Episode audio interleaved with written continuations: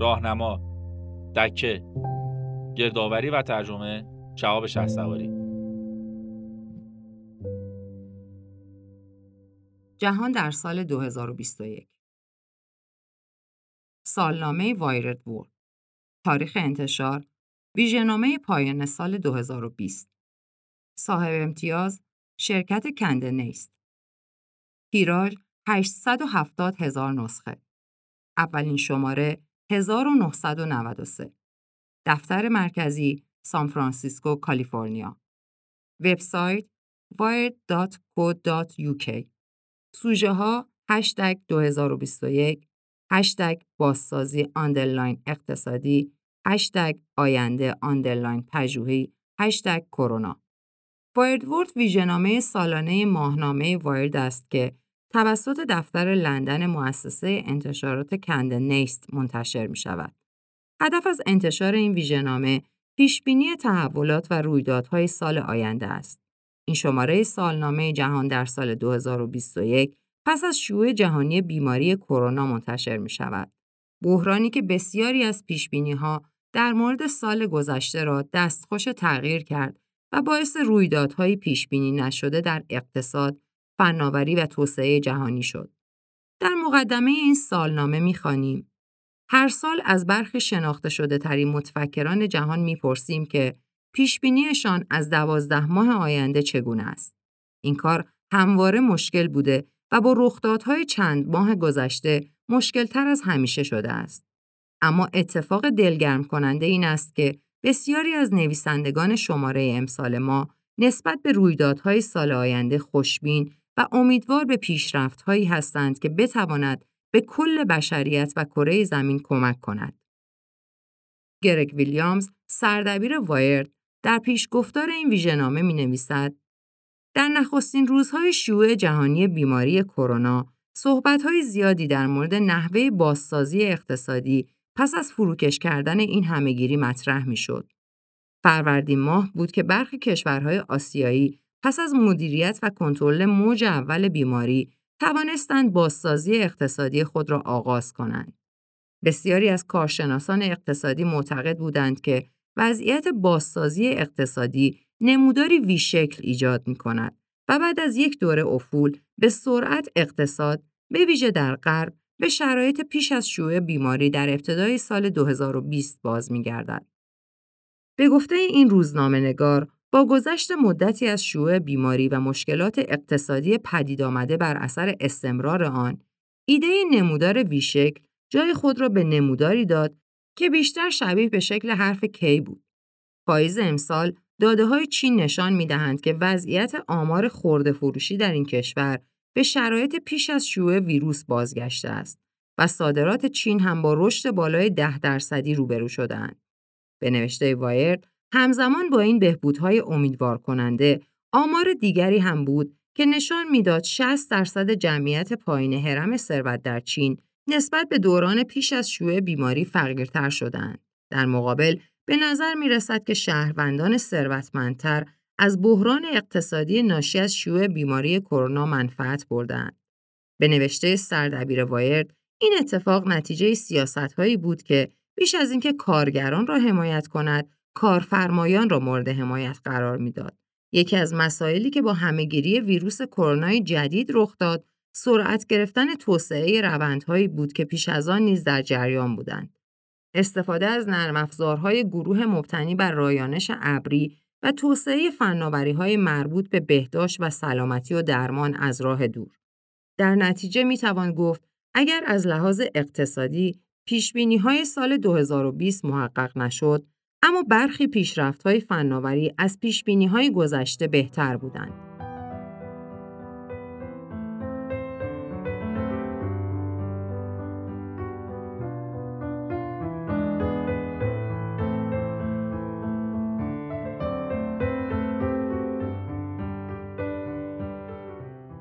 کلید بانکداری باز. ماهنامه بانکینگ تکنولوژی. تاریخ انتشار: اکتبر 2020، آبان 1399. صاحب امتیاز: فینتک فیوچرز. تیراژ: 25,000. اولین شماره 1983 دفتر مرکزی لندن، بریتانیا. وبسایت fintechfutures.com. سوژه ها #ماه_تاریخ_سیاه_پوستان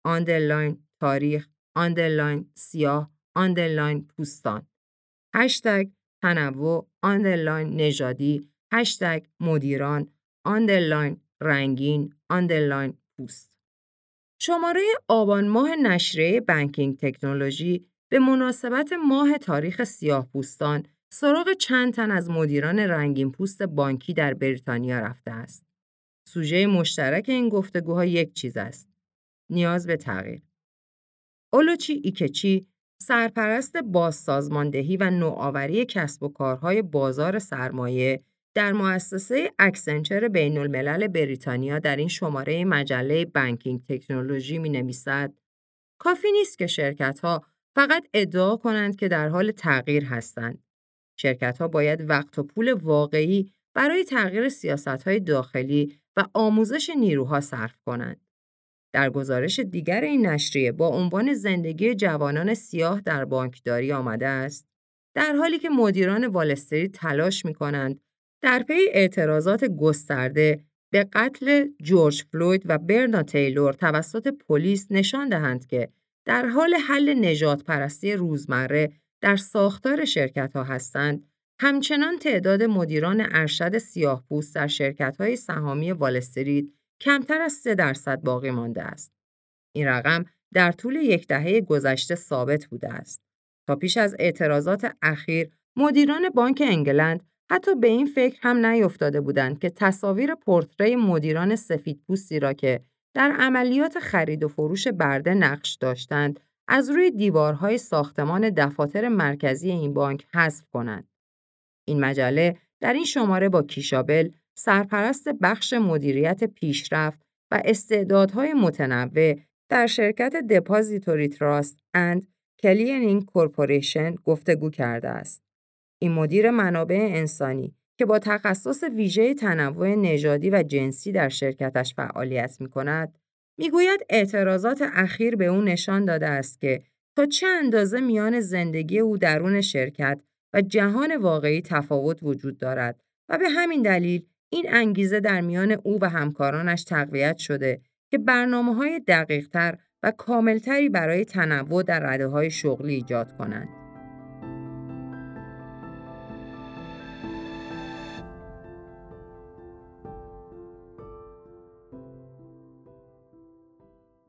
بانوی بانکدار، ماهنامه فورچون، تاریخ انتشار نوامبر 2020، صاحب امتیاز فورچون مدیا گروپ، تیراژ 852,000، اولین شماره 1929، دفتر مرکزی نیویورک، وبسایت fortune.com، سوژه ها #زنان، #بانکداری، #مدیریت _زنان، #برابری _جنسیتی. جین فریزر قرار است به عنوان مدیرعامل جدید مؤسسه بانکی اعتباری بزرگ سیتی گروپ در آمریکا مشغول به کار شود. این انتخاب ماهنامه فورچون را بران داشت تا تیتر خود را به چهره جدید قدرت در وال استریت اختصاص دهد و به موج جدید مدیران زن در بخش کسب و کار بپردازد که می‌توانند تحولی جدی در این عرصه ایجاد کنند. فورچون در شماره ماه نوامبر فهرست 50 زن قدرتمند خود را منتشر کرده است.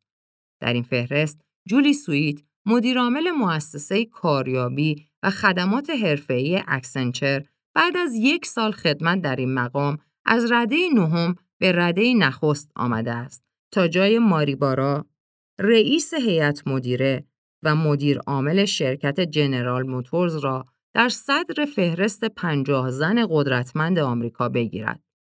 در این شماره ویژه فورچون، مصاحبه‌ای با کارول توم، مدیر عامل مؤسسه پستی UPS انجام شده است.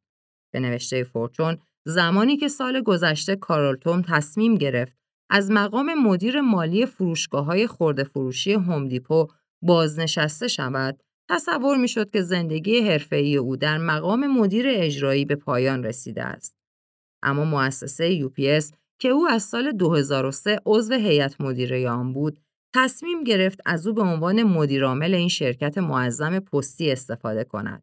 در حال حاضر با شیوع گسترده بیماری کرونا، استفاده از خدمات پستی در آمریکا توسعه بسیار بیشتری یافته است. شرکت UPS در حال حاضر روزانه 21 میلیون بسته را در سراسر آمریکا جابجا می‌کند. از زمانی که خانم توم به مدیریت این مؤسسه رسیده است، 40,000 نیروی جدید برای خدمات پستی و انتقال بسته‌ها در این مؤسسه استخدام شدند. او معتقد است زنانی که به مقام‌های مدیریتی می‌رسند، باید هم نوعان خود را به همراه خودشان بالا بکشند. او معتقد است که حتی در صورت وجود فرصت پر کردن یک جایگاه مدیریتی با دیدگاه تنوع جنسی و نژادی، نباید برای پر کردن این پست‌ها عجله کرد، بلکه باید اجازه داد تا با گذر زمان بهترین نامزدها برای پر کردن این پست‌ها پیدا شوند.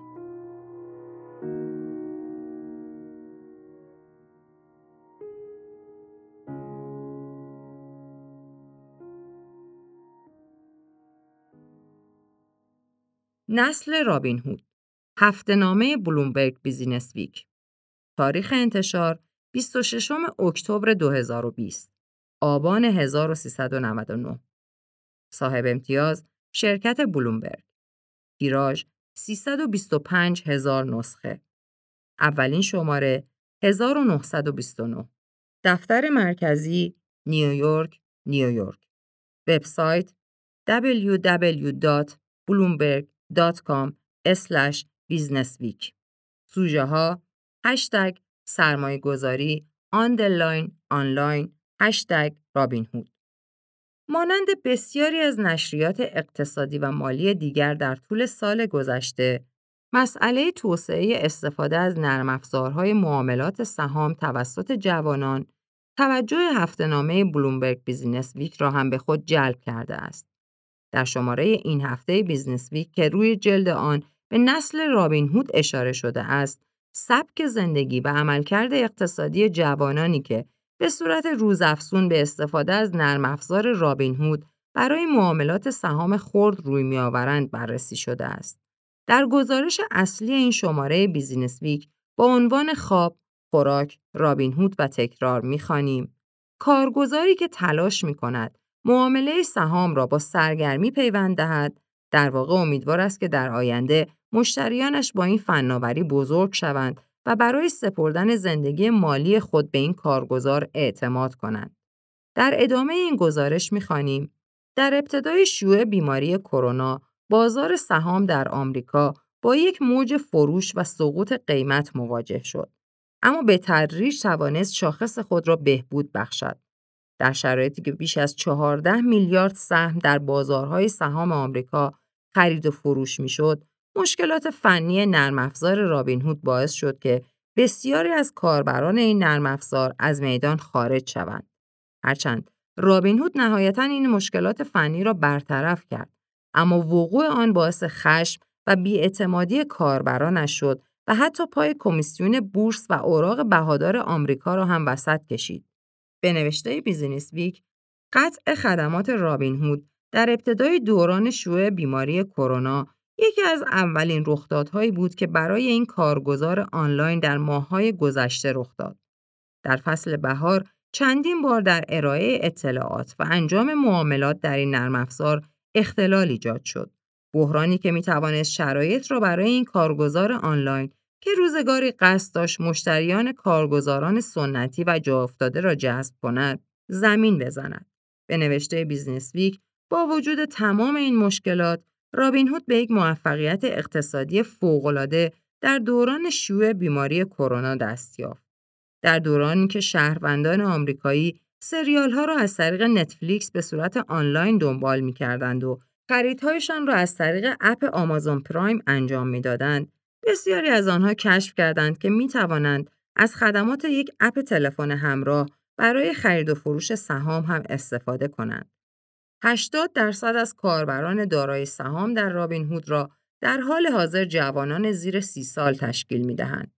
به اعتقاد نویسندگان بیزنس ویک، هرچند ارزش رابین هود در حال رسیدن به 12 میلیارد دلار است و انتظارات کاربران از آن روز به روز بیشتر می شود.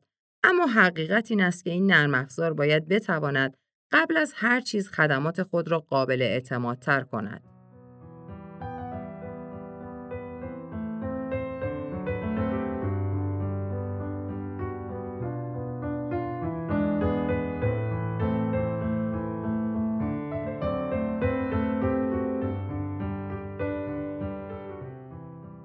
نیاز به راه حل‌های بنیادین.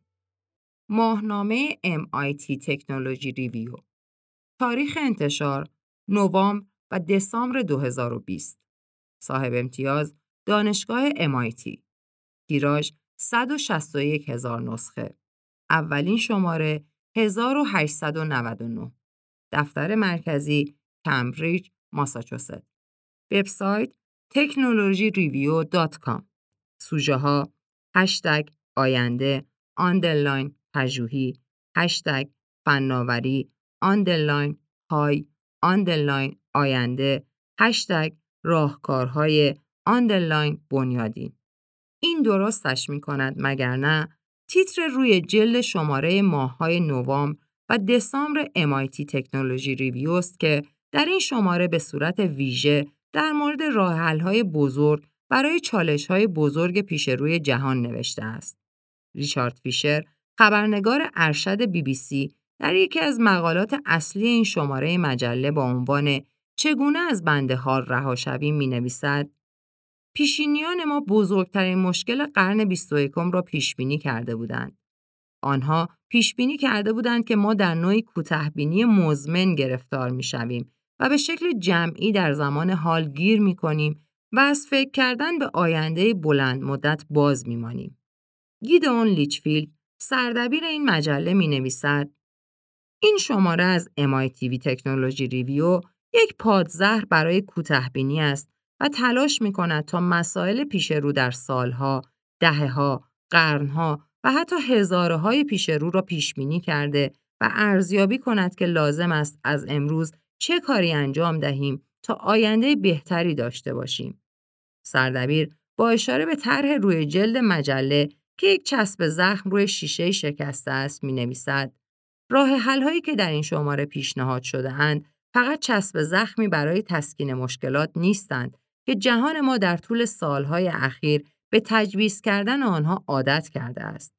کارهایی مانند اندکی افزایش مالیات کربن در فلانجا یا اندکی بهبود بیمه درمانی در بهمانجا یا اصلاحات کوچک در مقررات مالی جای دیگر در بلند مدت دردی را دوا نمی‌کند.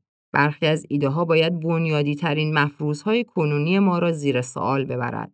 دیوید راتمن در این شماره از مجله یکی از راهکارهای بنیادین این مسئله، یعنی ایده مفید بودن رشد شدید تولید ناخالص داخلی در توسعه پایدار اقتصادی را زیر سوال برده است. موضوعی که برندگان نوبل امسال اقتصاد هم به آن پرداختند. جیمز تمپل در مقاله دیگر به ناکارآمدی راهکارهای سنتی ایالت کالیفرنیا در مقابله با آتش‌سوزی‌های جنگل در این ایالت می‌پردازد و معتقد است که قوانین دهه‌های گذشته یکجا باید کنار گذاشته شوند.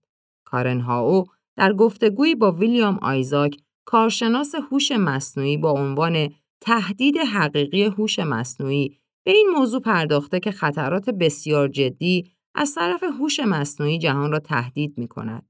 اما برخلاف تصور، این خطرات از سوی رایانه‌ها و ربات‌های هوشمندی نیستند که می‌خواهند جای بشریت را بگیرند، بلکه از الگوریتم‌های رایج در حال استفاده از شبکه‌ها هستند که به صورت روزمره با اشتباهات خود مشکلات را برای جهان ایجاد کرده‌اند.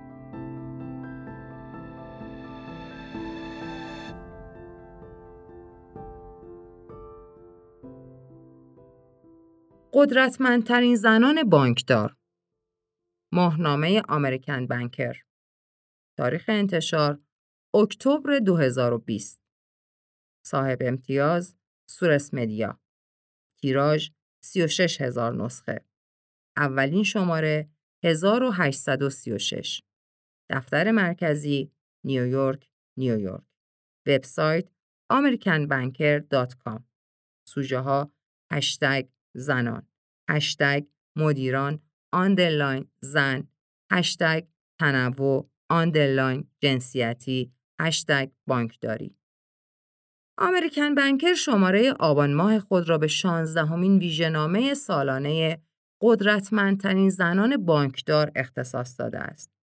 مانند شماره این ماه مجله فورچون که جین فریزر مدیرعامل جدید سیتی گروپ اصلی ترین سوژه آن است. این خبر معادلات فهرست امریکن بنکر را هم تغییر داده است. این نشریه در مقدمه گزارش خود از قدرتمندترین زنان بانکدار آمریکا می نویسد: خبری که مثل بمب در آستانه انتشار این شماره مجله ترکید، انتصاب جین فریزر به عنوان مدیرعامل سیتی گروپ از ماه فوریه سال آینده بود. فریزر یکی از قدرتمندترین مدیران زن صنعت بانکداری بود و همواره رتبه بالایی در فهرست زنان بانکدار مجله داشت. اما انتشار خبر ارتقای مقام او روز 10 سپتامبر سال جاری خبری بود که زنان بانکدار دهه‌ها بود منتظر آن بودند. البته جین فریزر نخستین زنی نیست که در مقام مدیریت ارشد یک بانک بزرگ آمریکایی می‌نشیند، چرا که بتمونی سال 2011 با انتخاب به عنوان مدیر عامل کی گروپ این عنوان را به خود اختصاص داده بود. اما فریزر اولین زنی است که به مدیر عاملی یک بانک بزرگ بین‌المللی می‌رسد. سیتی گروپ دارایی‌های معادل 2 تریلیون دلار را مدیریت می‌کند و سومین بانک بزرگ آمریکا و در میان 15 بانک بزرگ جهان است. ارتقای مقام او نشان از پیشرفت زنان در صنعتی دارد که همواره مردان کلیدی ترین مقامات تصمیم ساز را در آن در اختیار داشتند. به نوشته امریکن بنکر، یکی دیگر از نشانه‌های قدرتمندتر شدن زنان در صنعت بانکداری این بود که بسیاری از بانک‌ها و مؤسسات مالی عملیات واکنش سریع به شیوع بیماری کرونا را به مدیریت زنان سپردند. جین فریزر که مسئولیت مدیریت عملیات واکنش سیتی گروپ به همه‌گیری ویروس کرونا را بر عهده داشت می‌گوید: زنان در این موقعیت حساس از قدرت و توانایی بسیار بالاتری برای مدیریت برخوردار هستند.